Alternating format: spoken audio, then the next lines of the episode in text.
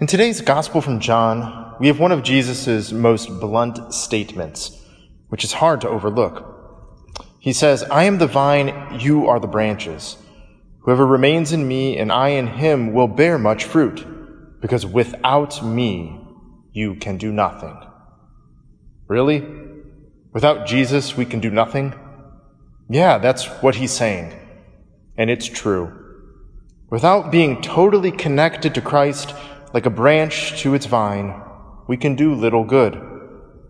St. Thomas Aquinas basically says that without grace, without God's life running within us, we are only capable of little more than digging ditches and constructing buildings.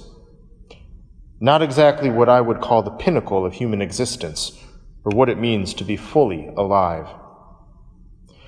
But there is one thing we can do without Jesus one thing that is totally our own sin. God has no claim to our sin.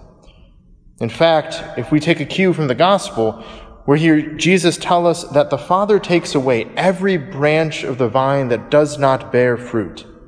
In fact, everyone that does not remain in Jesus will be thrown out and withers away until it is gathered up, thrown into a fire, and burned. That's what happens to a life of sin.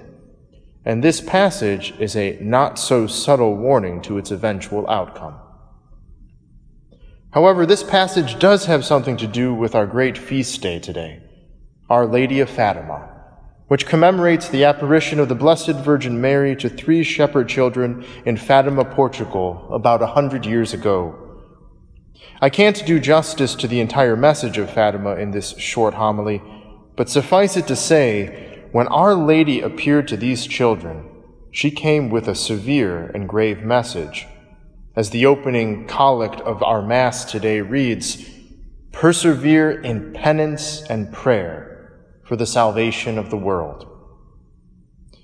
The message of Fatima is a strong exhortation to the reality of sin in the world, to the reality of the loss of grace in the world, and the Christian summons to pray and do penance for such a conversion, to take the branches that have been separated and reattach them to the vine, so to speak.